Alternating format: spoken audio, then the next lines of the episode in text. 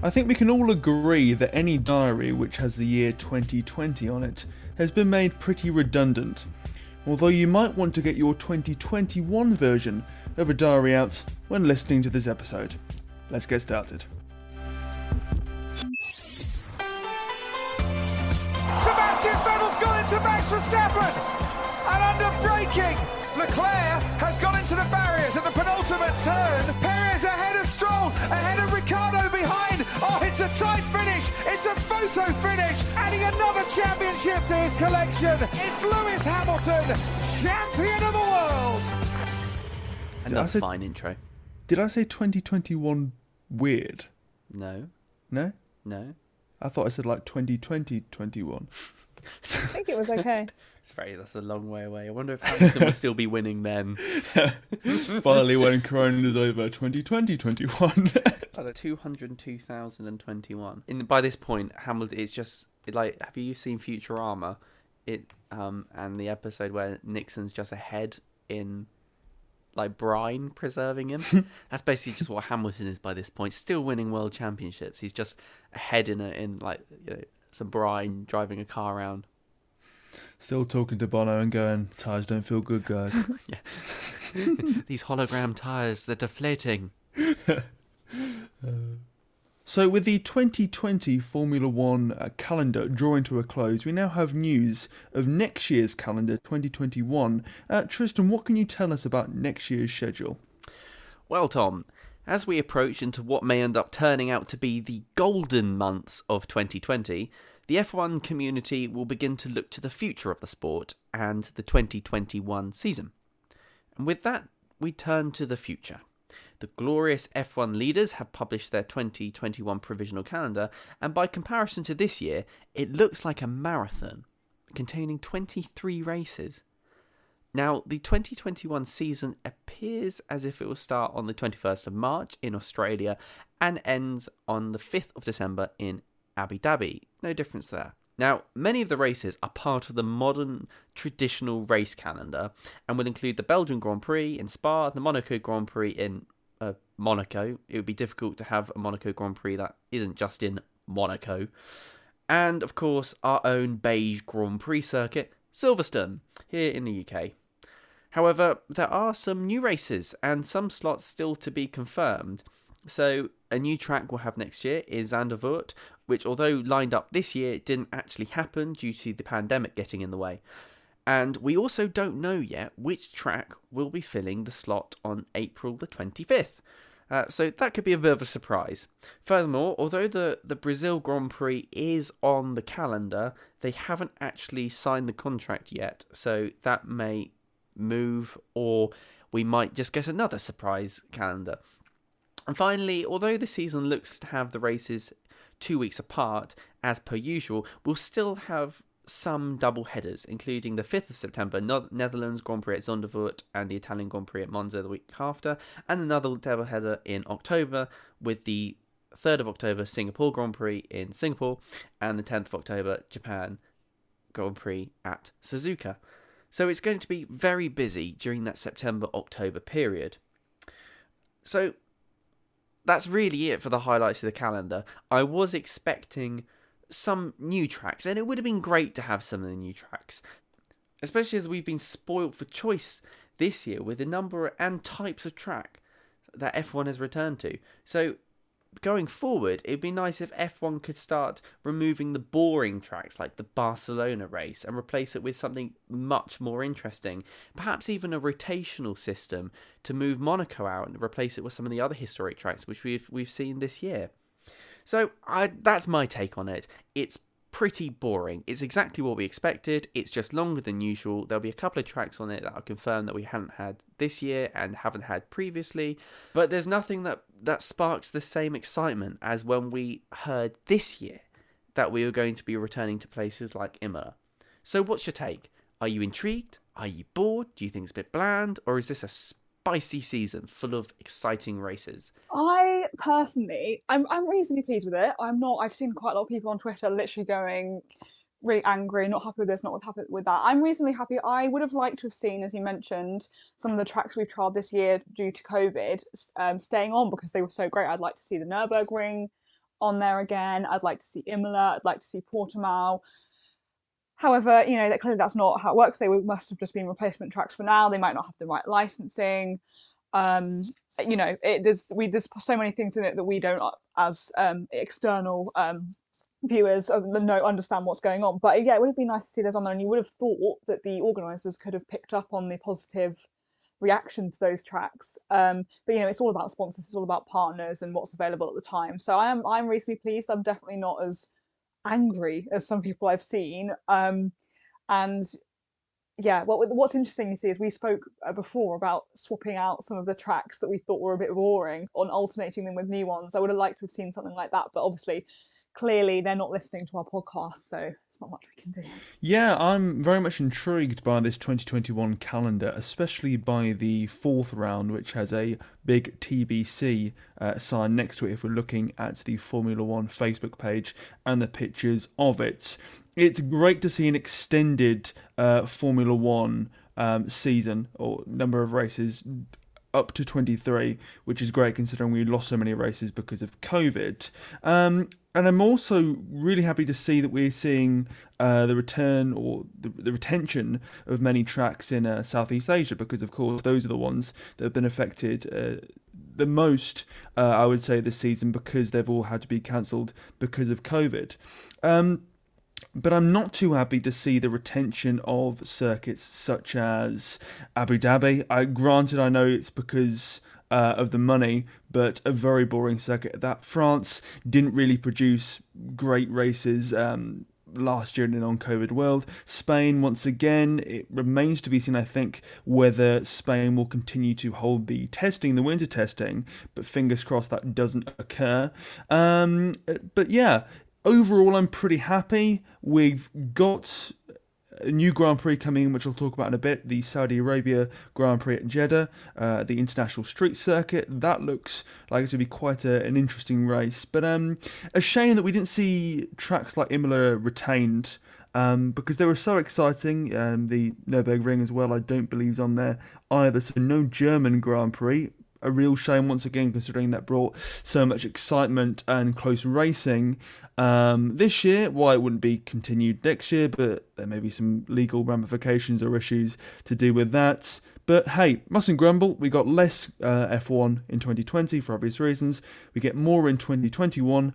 Fingers crossed the races can be as good as they have been at times in twenty twenty, especially looking at Austria. Um, shame we can't have two of them again. Imagine Formula One was like Subway for a moment, and that you could walk into the, the Formula One provisional calendar shop and pick your bread and your filling, your cheese, your sauce, and ta-da, you've got yourself a custom calendar.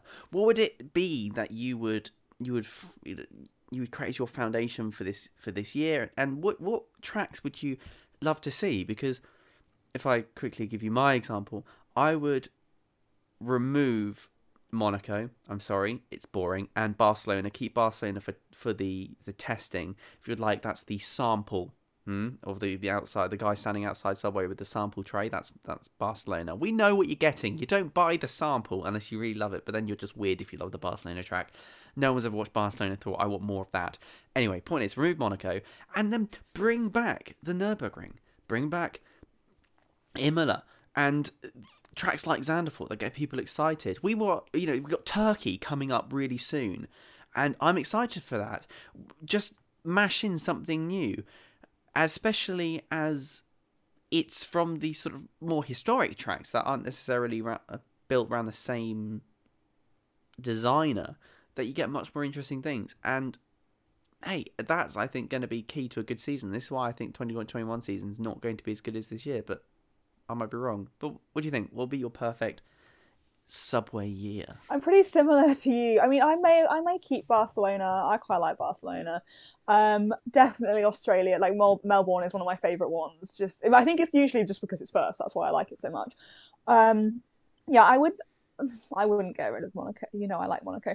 I would maybe get rid of. Yeah, probably. I don't know. I was about to say get rid of Britain. I wouldn't get rid of Britain. Well, I that's, would, that's not I would that get... controversial, though, I don't think. I mean, I, might, I know Tom I may... would hate that. No, I would hate that as well. I would get rid of Saudi Arabia, and we'll discuss that later. And I would get rid of maybe U S A. Like, I'm not blown away by the track at Austin. I'm super pleased, though, that the Netherlands is on there at Zandvoort, because that is just going to be a Max Verstappen Orange Army party. As it is every year. I'm I'm honestly so excited yeah. for that. No, but they haven't done Zandvoort. They haven't done Zandvoort. Right. It's Austria they go mad for him, isn't yeah, it? Yeah, yeah, yeah. This is his home, home, home, proper home circuit now. And I'm desperately excited for that. I would also include, um, as I mentioned earlier, I'd definitely include Portimao on there, and maybe a little bit of the Nürburgring as well. Uh, maybe not Imola, because you've got Monza, so you don't necessarily need another one. Um, but yeah, that's what I would do. Brilliant.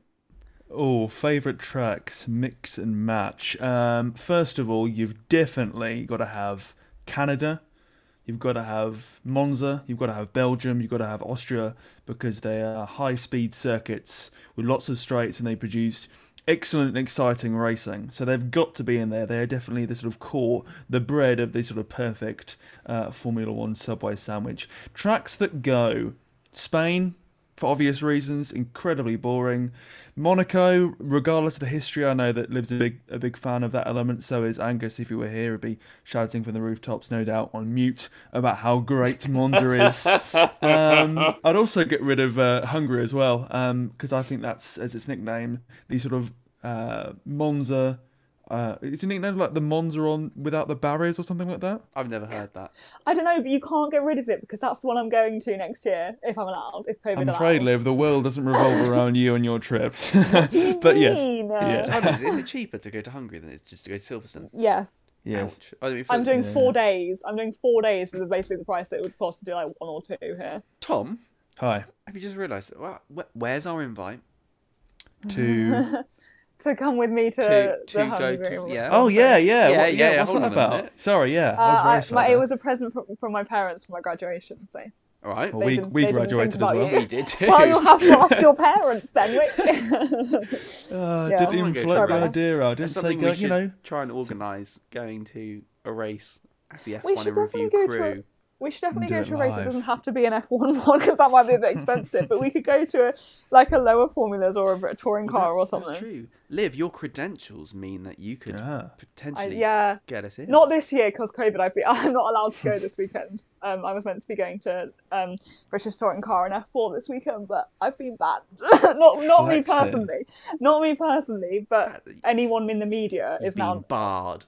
Because it's only they're only allowed to take one person with them, so this kid isn't even allowed to take his parents with him. He's just got to take his coach, which is wow. quite sad, because it's quite an important weekend. But um, like you know, next year though, definitely, definitely, definitely, let's do it.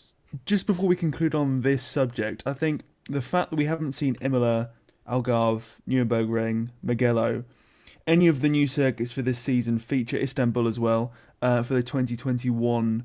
Uh, calendar. It's it's a bit concerning for how F one operates as a entity. I mean, I don't know about the legal reasonings about whether it could have qualified for twenty twenty-one, but the fact we've seen no crossover between this sort of improvised and unique twenty twenty calendar to that of twenty twenty-one, despite, as we said, some of these circuits producing some of the best races so far this season, it makes me a bit concerned that F one's perhaps a bit too narrow-minded and dogmatic in their thinking, and are going to plough ahead with their supposed plan moving forwards and not reacting to what they see on the track. I mean, you guys may have different opinions. It may be somewhat unfounded for me to say this, and there may be off-the-track issues, which means these circuits can't return. But it is a bit, it's, it's a bit nonsensical to in, not include at least one of the tracks that we've already seen for the first time in a long while in twenty twenty-one.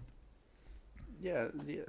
I think it's all about contracts, isn't it? We know from mm. F one history, when they've been dealing with Silverstone, for example, listen, if you don't know, there was quite a lot of controversy around Silverstone, because Silverstone said, we're not going to pay you as much as you wanted. And so F one just said, well, we won't come back.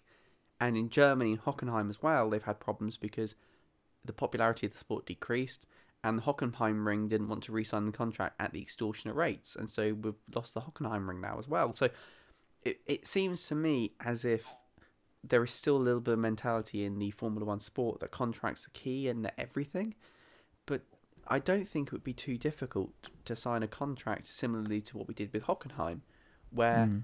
they said, well, we're not going to have one every year, we'll have one every other year. Why can't you just say to Monaco, I, I'm just picking Monaco, let's put Monaco, Barcelona and, and Silverstone up just because they're three I can think of. Just say, well, just have it every, every three years on a rotational cycle, especially with historical tracks as well, where perhaps they aren't necessarily good geared up to take thicker, bigger cars. So mm. it's it's really difficult um, from from a fan's perspective to watch a season like this and then transition back to normality, because like many things, COVID has shown what can be good and bad.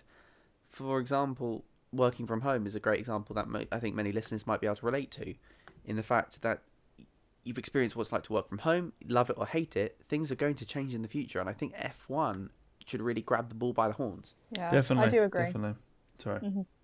No, I was just agreeing. yeah, yeah, I, I think F one's really showing its flexibility and its inability to maneuver. It's got the sort of quick turning nature of an oil tank, you know what I mean? Like, it needs to be told the three years, a few years in advance before doing anything that's deemed mildly radical. But I think are. it's just a, about money, to be honest. They clearly have certain deals and partnerships and sponsors, things happening with those particular circuits next year that they probably, as you say, you mentioned a few years in advance just now, obviously you were talking about hmm. a tanker, but like the in the sense that they probably organised the sponsors and the deals and the race the races for twenty twenty-one quite a long time ago before they knew all of this was going to happen. And if they've made promises to very rich people and countries, then I feel like that's how it might be. But maybe we'll see changes down the line, twenty twenty-two, twenty twenty-three, like we'll have to wait and see. But um, it'd be interesting to see if they do pick up on what we, on what we as fans have said. Very true. And one of the new circuits or one of the new countries we're going to be seeing in the Formula One calendar for twenty twenty-one, as I v- briefly mentioned, is Saudi Arabia. Saudi Arabia will become the thirty-third country to host a Formula One Grand Prix next year. This comes after news broke that Jeddah, the Jeddah International Street Circuit, will host the twenty-second round of the twenty twenty-one F one calendar between the twenty-second of November to the twenty-third. Um, so a bit of history or context for the track. Um, Jeddah, the Jeddah International Circuit, runs alongside the banks of the Red Sea. It's to be believed this will be a night race Uh, when it is held, and this comes after it's believed there's been an understanding reached between Formula One and the Saudi Automation and Motorcycle Federation. They've agreed a long-term partnership of ten years, we're told, and this will likely see a new track um, hosting the Saudi Arabian Grand Prix in twenty twenty-three after it's completed. However, while the Jeddah International Street Circuit is to host this Saudi Arabian Grand Prix, there's going to be a new purpose-built uh, circuit, we believe, from twenty twenty-three at Jeddah, um, and this will host the Grand Prix for Saudi Arabia moving forward if it's completed on time. Uh, when asked, uh, Chase Carey, the chairman and C E O of Formula One, when asked about what the positives and thinking was behind having a Saudi Arabian Grand Prix, he said the fact that seventy percent of the Saudi population are under thirty means that the sport Formula One can branch its audience out to the Middle East to a new generation Uh, of sports fans and those that he could attract um, to, to the sport in the sort of short, medium and long term. Um, but this also very much aligns with Saudi Arabia's uh, plans to expand their hosting of sporting events in the future as part of their Vision twenty thirty programme.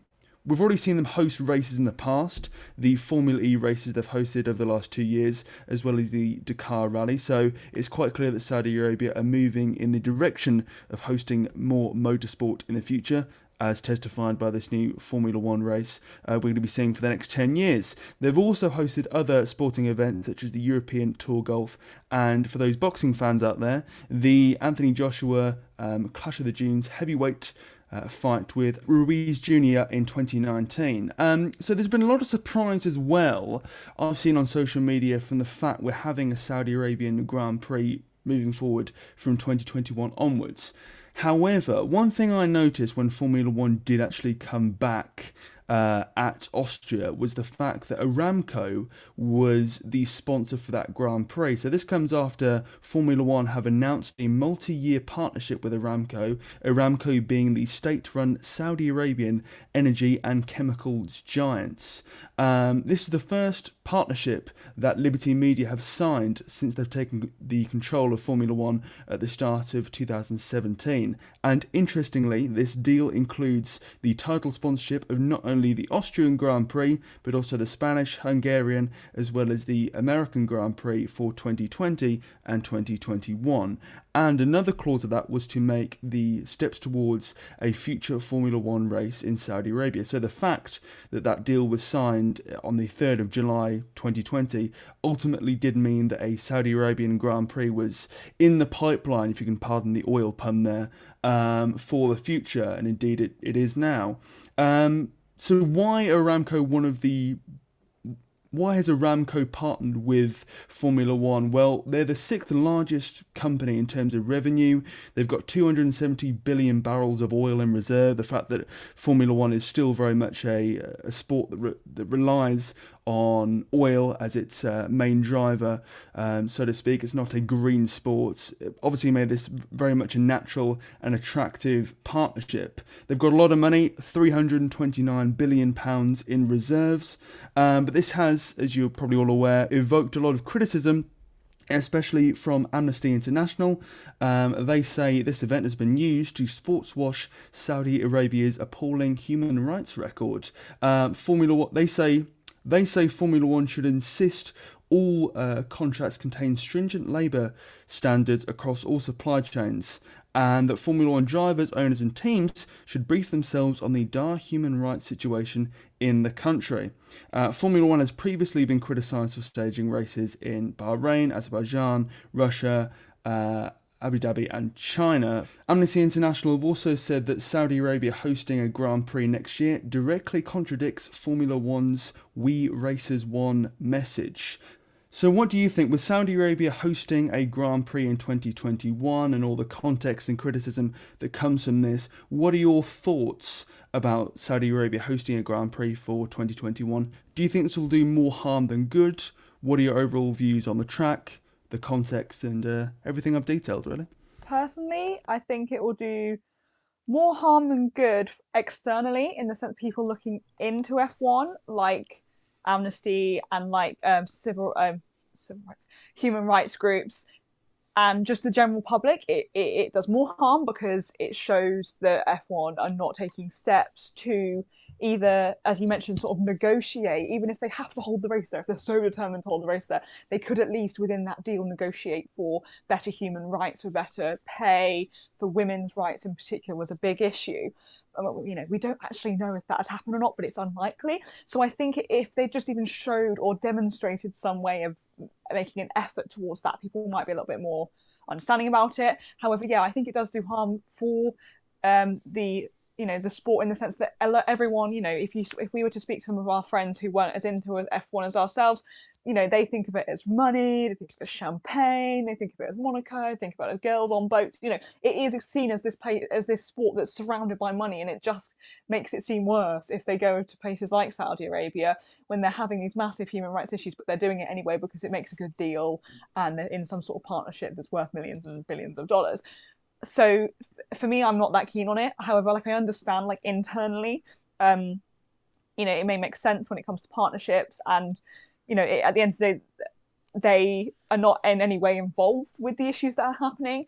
Um, so I can understand how people, they might think, you know, it's going to be okay, and that, you know, it might be a good track, so the drivers might be looking forward to it. But for me personally, I'm not overly pleased, because I think just for the reputation in general, like it's not the best um, way they can present themselves as a sport, especially when, you know, um, it's going to become less and less popular when it comes to sort of the world becomes more electric and and and the cars become um, head in that more sustainable direction, and you've got these great engines in F one. You know, I feel like they need to be showing in some capacity different ways that they're trying to improve, and at the moment they that this particular race is not the case. Um, but you know, I, I might be proved wrong. They may show us how they've how they've made taken those steps, but I think it's unlikely. Yeah. I mean, to be honest, I think it's it's difficult because as much as I don't want to be political, and this podcast shouldn't be, there is guilty by by apathy, if you like. Those who stand back and don't do anything are, are as bad. And you know, I do believe that we should say something. And it's not the first time F one has ties with Saudi Arabia. Aramco, for example, is their energy partner. I always find it weird saying energy partner. It's oil. It's just oil. Oil partner. But oil and F one go together like bread and butter. You've got Shell, Total, Petronas. They're all petrol companies and oil companies. And Shell, for example, is as bad. And so I, I, I denounce the the poor behaviour of most oil companies. Um, if you're a good oil company, please let me know. And I'm sure they're making great strides to to change their image. But the fact remains that oil companies are and have been bad, but like tobacco companies have been naughty, and you have to say that, otherwise you just lie to yourself.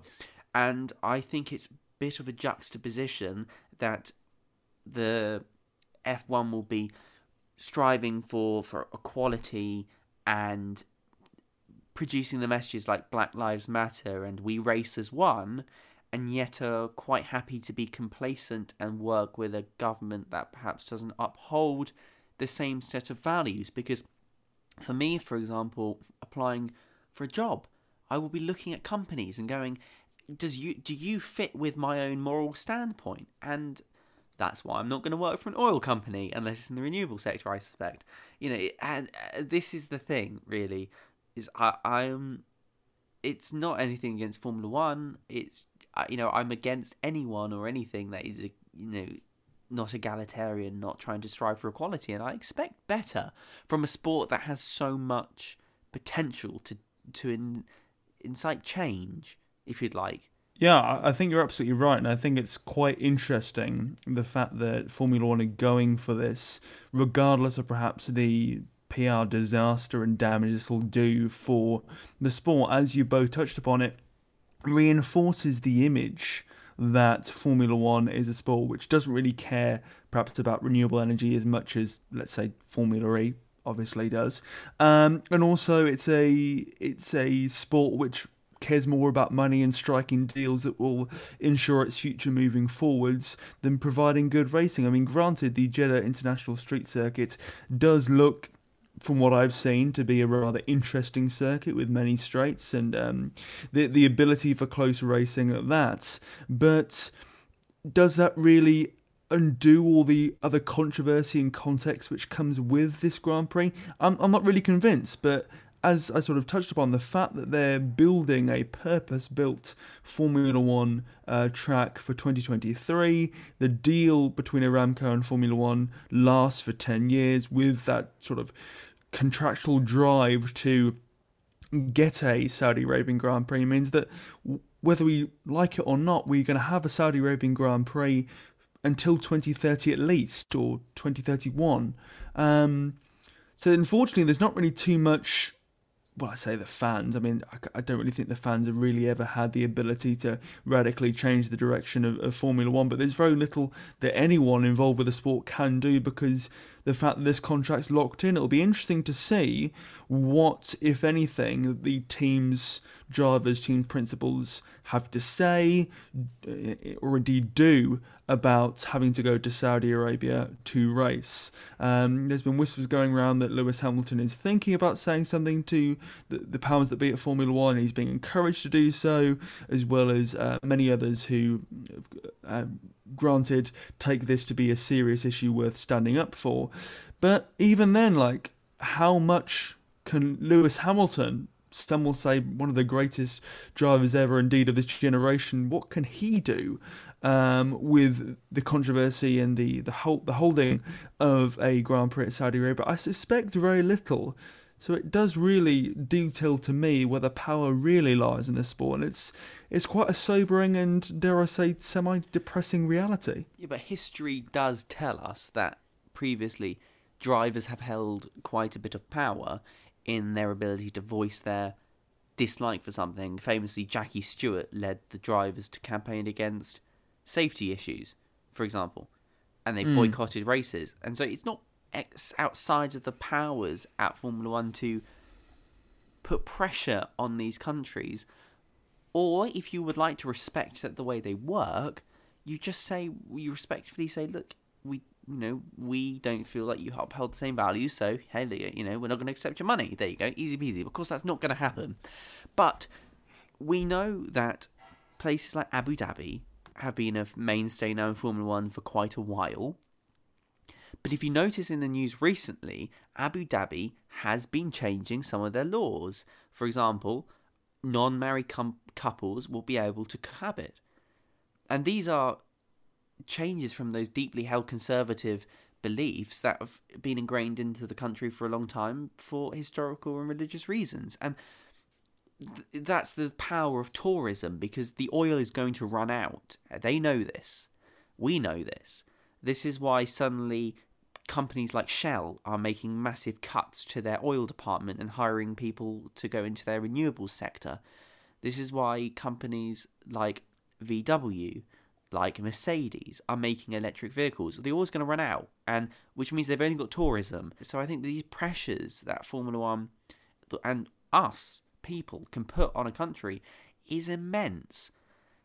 And I don't think it was that would have been that difficult for Formula One to turn around and say, we've got twenty-two races in the calendar with many more others waiting in the wings. Germany, for example. Have I gone too far? No. No, no, no, no, no, no. I agree. I agree. I, I just think the fact that you've already got races that are held in Russia, China, Abu Dhabi, as you say, the fact that they're already locked in kind of, it loosens or makes, makes less secure the argument that Formula One can stand up and go, we are not going to be holding races in countries which have a well-known and prolific, dare I even say, state-led uh, prosecution of yeah. uh, human rights abuses. But would it be too much for them to do that? What do you mean? Well, I can't... Once these contracts run out, and I do know the power of the contract, it, I think the thing I have a problem with is they've signed a new one. Right, these mm. Russian contracts and Chinese contracts are outstanding, but Formula One hasn't been biting at the bit to re-sign Germany. No, no, no, no, no. They want the Saudi Arabia. Why not? What? Because Saudi Arabia, China, and Russia are a newer market for motorsport and Formula One than Germany. Yeah. Of course, Germany have Michael Schumacher. They're they're in love with the sport, regardless of whether there's a German Grand Prix or not. Surely. Yes. But the point is, is you can't stand by and say, we support equality and we race at one, unless you're willing to give us enough money, because that's just a, a sort of a quid pro quo, a, a a corruption of your beliefs. You know, I don't believe everyone has a price, you know. But it seems like at the moment Formula One does. So that's my answer to you, Tom, is, is well, if you value markets like that, then bugger off out of Britain, leave Europe behind, focus on the Middle East completely then. You might as well. They've got all the money. Yeah. Agreed. Although I don't think Formula One or the Liberty Media owners are the only ones that are guilty of that. But no, I completely agree. I completely yeah, agree. Yeah. I criticise them all equally. Corrupted minds. So, Liv, I believe you're going to be telling us now about the calendar changes and the cuts to cost that we're going to be seeing in Formula two and Formula three in twenty twenty-one. Yeah, absolutely. A bit of a change here. We were... It was going a bit deep there, wasn't it? So, I'm just going to lighten the mood a bit with some exciting news. It's always good to think about the F two and F three. We, we were big advocates for it here on our podcast because, obviously, it is the future of, of Formula one. Um, so the both Formula two and Formula three, as you said, are cost cutting. The cost of the engine lease and the spare parts are going down for the teams, which is obviously really important. Some of those teams in Formula two and Formula three are very, very small. There's a couple literally just, you know, a few miles down the road from me that are in a, in a like a, I was going to say a barn, not a barn, but a, just a very small building in the middle of a field. You know, these teams are, are struggling at the moment with how expensive it is. And also, as we know, it's such an expensive sport to get into. It means that we're missing out on some great driving talent. So it's good that they're bringing those down. Also, in Formula two, the same car will be used for the next three-year period. So twenty twenty-one to twenty twenty-three, all three of those seasons, the same car will be used. There won't be changes each year, which will mean teams won't have to repurchase or um, you know, make, make, make expensive changes to the car each time. Uh, and F three, they haven't gone into as much detail regarding that, but they've said the car's current specs will remain unchanged heading into the next season. So we've got one year definitely of the same car. Um, so that's sort of like the cost cutting. Well, there's more I'll explain, but that's the first part of cost cutting. The second part comes through changes to the calendar. So at the moment we have um, at on a race weekend for Formula two and Formula three, we have qualifying and we have practice, sorry, we have qualifying and then we have two races. As we probably know, we've spoken about this before we went through the um, how, how F two and F three works quite a few episodes ago. Um, however, F two and F three events will now comp- comprise of practice, quali and three races. For F two, this will allow there to be twenty-four races like there is this year, but only over eight weekends and venues, cutting down the transport costs between various countries. So if they're still having the same number of races, twenty-four, but in, in only a couple, uh, in far less venues, it saves them a lot of money transporting the car, logistics, getting the team, getting the drivers from location to location, you know, which is very, very pricey. They have chartered flights, you know, it's a, it's a lot. Um, that will save them about a third of their current logistical costs, which is a big, big amount for um, small teams. And Formula three, very similar, will happen over seven events, so not eight, but seven, resulting in twenty-one races, which is three more than they've had this year. So they're actually gaining races in Formula three, which is epic. Um, but in order to achieve this, uh, there is not enough time for both Formula two and Formula three to run on the same F one weekend if they're having three races each. Um, so that they therefore announced Uh, that F two and F three would take turns supporting Formula one at events. So we spoke about the calendar earlier, um, we went through it, and I'm now going to explain which uh, races have F two and which races have F- F3, and then I'm going to ask you in a little bit actually which calendar you prefer. Do you prefer Formula two calendar or Formula three calendar? So this is Formula two, we've got Bahrain, we've got Monaco, Azerbaijan, Great Britain is in Sil- Silverstone, Italy is in Monza, Russia, Saudi Arabia and Abu Dhabi. So that's Formula two. And then Formula three, we've got Spain in Barcelona, France, which is the Paul Ricard circuit. We've got Austria, we've got Hungary, we've got Spa in Belgium, we've got Zandvoort, and we've got U S A. Um, so they're the two different ones. I'll, I'll come back to that in a minute, where, which one you prefer. In fact, no, they're the two different ones. I've come back to me because I have more questions. But for now, Tristan and Tom, do you prefer the Formula two calendar or the Formula three calendar? I'm happy to repeat if you need. Please do. Okay, F two, Bahrain, Monaco, Azerbaijan, Great Britain, Italy, Russia, Saudi, Abu Dhabi. Formula three, Spain, France, Austria, Hungary, Belgium, Netherlands, U S A. Ooh. Oof. Hmm. They're I both short, say... aren't they? Yeah. Is I there can't... much between them? Yeah, I was just about to say that, yeah. yeah. yeah. I prefer Formula three, I think. There's some classics. Tom and I's unable to... I think, like, the classics, you've got Austria and you've got Hungary and you've got Spa. I, I, well, yeah, but then also you have really good... I can't choose either. Who has Barcelona in it? Barcelona had Formula three. And does Barcelona. That one also have Britain? No. Oh, darn. I, I lean towards Formula two, I'd say. Yeah, Bahrain, Monaco, Azerbaijan, Great Britain, Italy, Russia, Saudi and Abu Dhabi. Uh, yeah, see, yeah. Read the other one. Read the other one, though. Spain, France, Austria, Hungary, Belgium, Netherlands, Austria, U S A. No, no, no, Hungary, you see, I Belgium. Think number two clinches it for me. It's Mainly a big trade-off. I have, uh. I have a big soft spot for, for Belgium. And so you're I, going with the Formula three? I think I like the Formula three more, but to be honest, Amazing. I'd like to fill, like, mash them together in a... What, what, a bit what? Like the F one calendar, really. A bit really? Like that. Yes, it is, except from then we get all of the terrible ones. Yeah. yeah. Um... On just, I'm sorry, start again. So yeah, Tristan, you said Formula three. Tom, you said Formula two. A couple of people who would have had the opportunity to, to race in Formula three, but are now not actually, um, are Oscar uh, Piastri and Liam Lawson, who are two F three drivers who accidentally, well, I say accidentally, it wasn't. It was obviously a purposeful move, but it appeared to be accidentally announced that they're moving to F two today. Um, they when the, when the F two and F three calendars came out, they commented, they shared the F two one as if it was their own. Oh, I'm looking forward to this race, et cetera, et cetera. Took a few people a while to realise, but it, they were announcing, both of them, that they were moving to F two, which is superbly exciting. Big step because up, yeah. It's very exciting for both of them. Oscar, of course, is a Renault um, junior, and Liam is a Red Bull junior. So again, we're seeing those that you know. Those teams. Is that Renault just and Re- oh we spoke about both, both of them, didn't we? Red Bull and got... Renault both don't have anyone waiting in the wings. Do you think they're forcing this, someone absolutely. through? Absolutely. And also, it's worth worth noting that if two of them are jumping up into F two, there will definitely be two spaces made.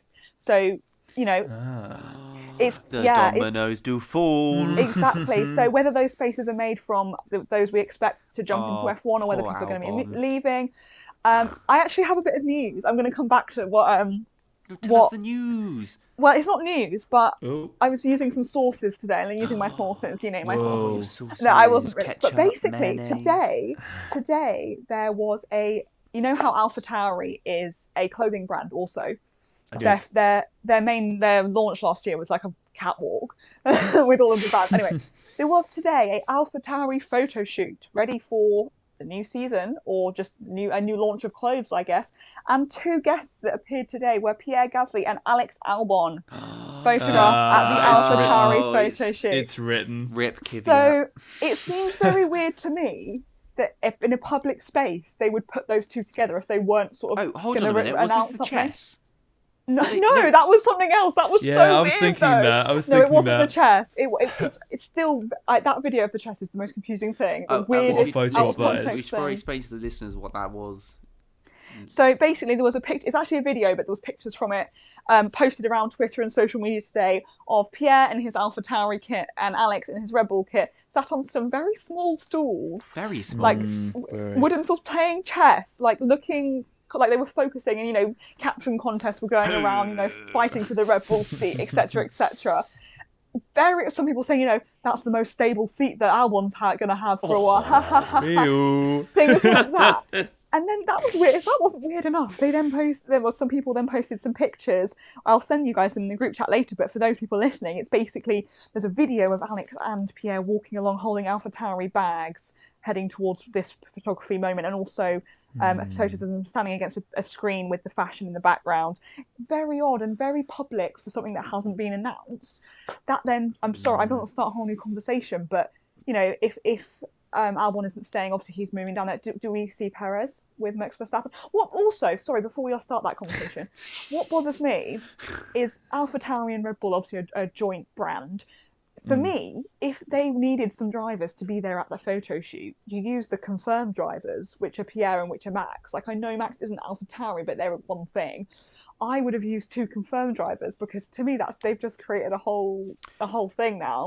Yeah. But Max probably doesn't want to yeah. do it. But it's probably in his contract that he never has to do anything like that. So, I th- my my response is is that in politics, one of the easiest things you can do to say break a piece of news or do a little litmus test, if you'd like, is you just leak it yourself. Most leaks come from internal government.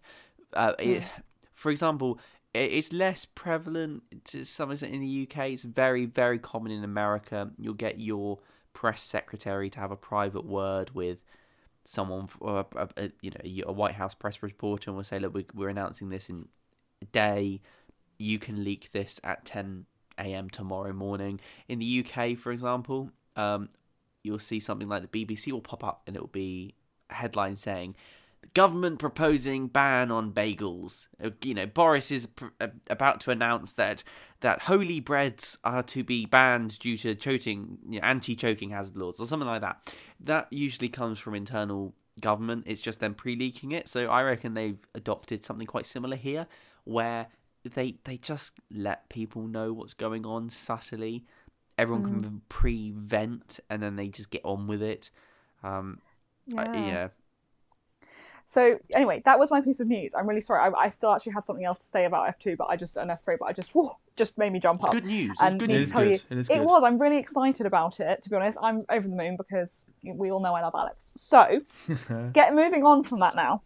Um, we've spoke about Oscar and Liam stepping up to F two. Fantastic news. There's a couple of spaces now in F three. I'm really excited to see who takes them.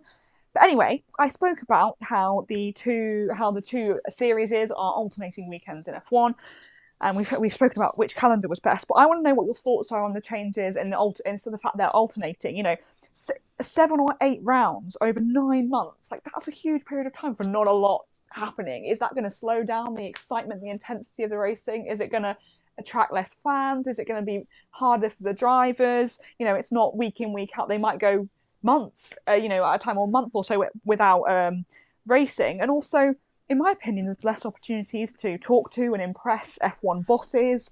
And one bad weekend out of eight is now worth, that one weekend is now worth so much more in the overall standings, because there's far less weekends. That one bad weekend, you may be ill, something may happen to the car, that could have a huge effect on the championship standings. So I'm not a huge fan on the way that they've laid it out, but I'd quite like to hear what you guys think. Yeah, from what you've told us, Liv, I'm not a big fan of the fact that Formula three and Formula two are going to be rotating the deputy role to Formula one, because in my view, and correct me if I'm wrong here, it's giving less race time and less race experience to the drivers who need it most. As you say, we're going to have more points put on certain races, and there's going to be more pressure that comes along with this, surely. Uh, if you're a young budding driver who wants to get into Formula one as quickly as possible, you're going to want to have as much experience as possible, because you're going to be able to get a feel for the car more, a feel for the track, and be able to rectify your mistakes uh, better and, and more quickly than if you're having less races. I mean, speaking personally, and people may be, may be different uh, on this, but if I'd had a horrible race um, this week, and I crashed out, I don't know, when I was in third place, for example, the worst thing that could happen for me as a young up-and-coming driver is then to go and wait two, three, four wait- weeks, you know, a month maybe at times, to then go and race again. Surely the best thing that these drivers can do when they make a mistake, or even when they're in the greatest form of their lives, is they just get in the car as often as possible, get in that racing situation as often as possible, and and learn from their mistakes the hard way, uh, and and to and through practice and through the through the practical way. Um, having less races, for me, It's it serves as almost trying to promote the brand of Formula three and Formula two without promoting the quality, experience, and, let's say, expertise of the future of these young drivers. It's it's prioritising the cart over the horse, in my view. And I think, yeah. I don't think this, we'll see a sort of hugely negative knock-on effect from this, but I can't see there being a lot of positives to come from less racing from young drivers. Just to chip in, sorry, Tristan, oh, okay. the, the, the, the amount of racing is actually more, or level, because they're on track more. They're getting three races per week yeah. rather than two. However, as you say rightly, the gap is the thing for me that's, that bothers me. Like, if they're on momentum or if they're doing badly, as you say, that, that gap, it, it, there's no momentum, there's no excitement. Mm. F one bosses don't get to see them as much. But yeah, just to point out, they, they, the actual track time is is either increasing or staying the same depending on which series, but, but so they're not sorry. losing track time, but yeah, the gaps is the, the big issue for me. But they won't be racing they won't be racing at as many circuits as before, right? Agreed. Or ordinarily, yeah no yeah they won't be racing as many circuits. See, that's the issue, a lack mm. of experience moving into Formula One. mm. Anyway, well, Tristan. mm, well from a from an entry point though, less races does mean less shipping, time away from yeah. home, and given that these are the entryways into Formula One, the career, if you'd like, is really Formula One. I, I all I can, I all I have in my head is a picture of, you know, little poor Johnny. All he wants is a drive, but he cannot afford to go to twenty-four races a year. He can afford to go to eight. So, it, for people who are are doing this from their own pocket, I think this is a massive win. And to be honest, I, I don't think I I think saying I think saying having less races equals less opportunity is something that works well in a thought experiment, but less so in real life, because we we've we haven't had nearly as many races this year in Formula One as we are going to, for example, in twenty twenty-one, and yet talent has shone through. And so I think we're going to get the same thing, and that's it really for me. Cost cutting is really important if you want more people to get involved in the sport, and those people can't afford to do it. So I'm all up for it being easier to access, and each race will be different. You might have a terrible race, but part of it being in Formula One is being able to pick yourself up when everything's gone wrong. Those amazing drives where you've gone wrong in the first corner and charging back through the pack to get and maybe win. Those are the those that's the stuff of legends. That's the thing that makes Hamilton so great. He can get a ten second time penalty and yet drive as hard as he can to offset it. If a driver has a bad race, let's say his first race, and because of that cannot cope with the next two races and that one weekend, well, I would suggest that perhaps they don't necessarily have the stuff of legends. It's harsh, but it's true, right? You you can't just rely on the tailcoats effect of your first race to get you having a good race. You've got to kind of pick yourself back up. Yeah, that's a very good point you make. And I think it, it, that's the battle that they're going through at the moment. I've seen quite a lot of disagreement on Twitter. I've seen people saying one thing, people saying the other, but you're right, they do have to strike a balance between, you know, that cost-cutting. The whole point was cost-cutting, but there does seem to be quite a lot of people disappointed in in the sense that, you know, they don't get to visit certain tracks. I've seen some disappointment, in fact, that F two won't be visiting Spa um, because of Antoine. Aww. And the people, they like the idea that they return there for him each year. That's one thing. And obviously, um, there's you know there's there's so many different reasons why people want to visit certain tracks. And I do I do think it's a shame. I'm not necessarily thinking necessarily now about the drivers in the sense that, like me and Tom were saying about that gap, but also for fans, because one of the great things that this year was that a lot of people who weren't usually following F two and F three were picking it up and watching, because it was on just before the F one, or there wasn't a lot of other, because of COVID, there wasn't a lot else going on. Yeah. And there was always an F two and F three race there. And I worry that if they're so spread out, if the F two races are happening once a month, that people won't get drawn into that that world, that excitement, and I can't wait to watch the next one, because after a month they've probably forgotten what they saw in the last one, because it's not F one, do you know what I mean? So yeah. For me, it's just a shame that they won't get that, maybe the same viewership, but obviously we won't, don't know, we'll have to find out. But yeah, great news about the saving in money. Well, it's a bit of a theme, really, isn't it, for this this podcast? Semi-disappointment in the lack of change to the, the F one calendar, disappointment in F one's action to host a race in Saudi Arabia, and then disappointment that F two and F three are changing, perhaps for the worst, although I think I'm, I'm less disappointed in that. Yeah. Yeah. yeah. There we go. I, I, what a disappointing yeah, What a disappointing episode, ladies and gentlemen. Indeed, I hope you enjoyed indeed. it. How fun.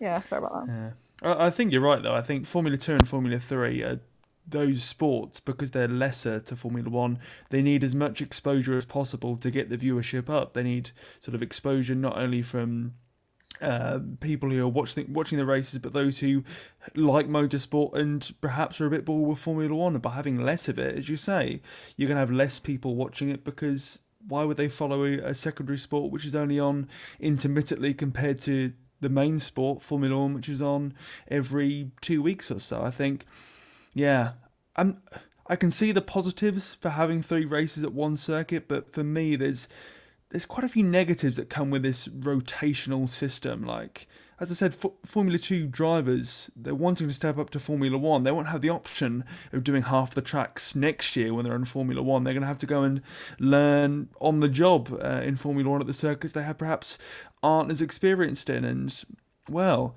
in some cases, that could be quite dangerous, really, couldn't it? At the high-speed circuits, if they're not too sure how to handle, let's say, a circuit like Uh, Japan, for example, going there for the first time. Um, if something goes horribly wrong, yeah, I think yeah, you, you need to expose young drivers to all elements of Formula One time and time again to make it safer, I think, as well. And so ends episode eighteen of F one in Review. Thank you very much once again for listening to the end of another F one in Review episode. Today we've spoken about, let's say, dates, the future dates for twenty twenty-one and the changes we can expect for next season. First of all, we spoke about the new twenty twenty-one calendar. We're seeing a lot of the old races return, which were restricted, limited, had to be cancelled because of COVID, as well as a few more races we haven't seen before. They're going to be added to the next season. Unfortunately, though, we're seeing Mugello, Imola, as well as the Nürburgring all fall victim and not to be featured next season. We're not too happy about that one, shall we say. Um, secondly, we spoke about Saudi Arabia. This will be a new Grand Prix for twenty twenty-one, and if the legal contracts are correct from what we're hearing, it's going to be in the sport for ten years' time. Uh, we're very much concerned, shall we say, about what this will mean for the sports, whether this will have good or bad uh, impacts moving forwards, but I guess only time will tell with that one. Ask us in a perhaps twenty thirty-one uh, when the contract's over. And finally, we've spoken about the changes to F two and F three. Liv has told us that instead of F two and F three uh, deputising and featuring on the Formula One race weekend, they're going to be rotating. So that means there'll be three races for Formula Two, and that will deputise Formula One. And then once that's done, uh, Formula Three will deputise Formula uh, One on the race after that, also doing three races. There's positives to come from this. There's negatives as well, like most things that we've spoken about on this episode of F one in Review. But thank you very much for listening. We'll be back next week to speak all things F one.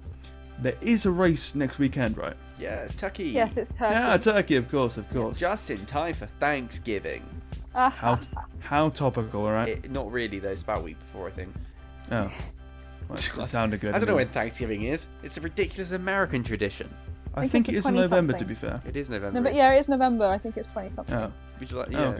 Yeah. It's uh, it's because in America you're not allowed to have a national holiday that's uh, religious because of the separation between church and state and the fact that it's supposed to be a society that isn't founded in religion. So Christmas cannot be a universal bank holiday tradition. So that's why they created Thanksgiving instead. twenty-sixth of November. My birthday. Ah. Is that your birthday? You're a yeah. turkey. I'm a. T- Thanks.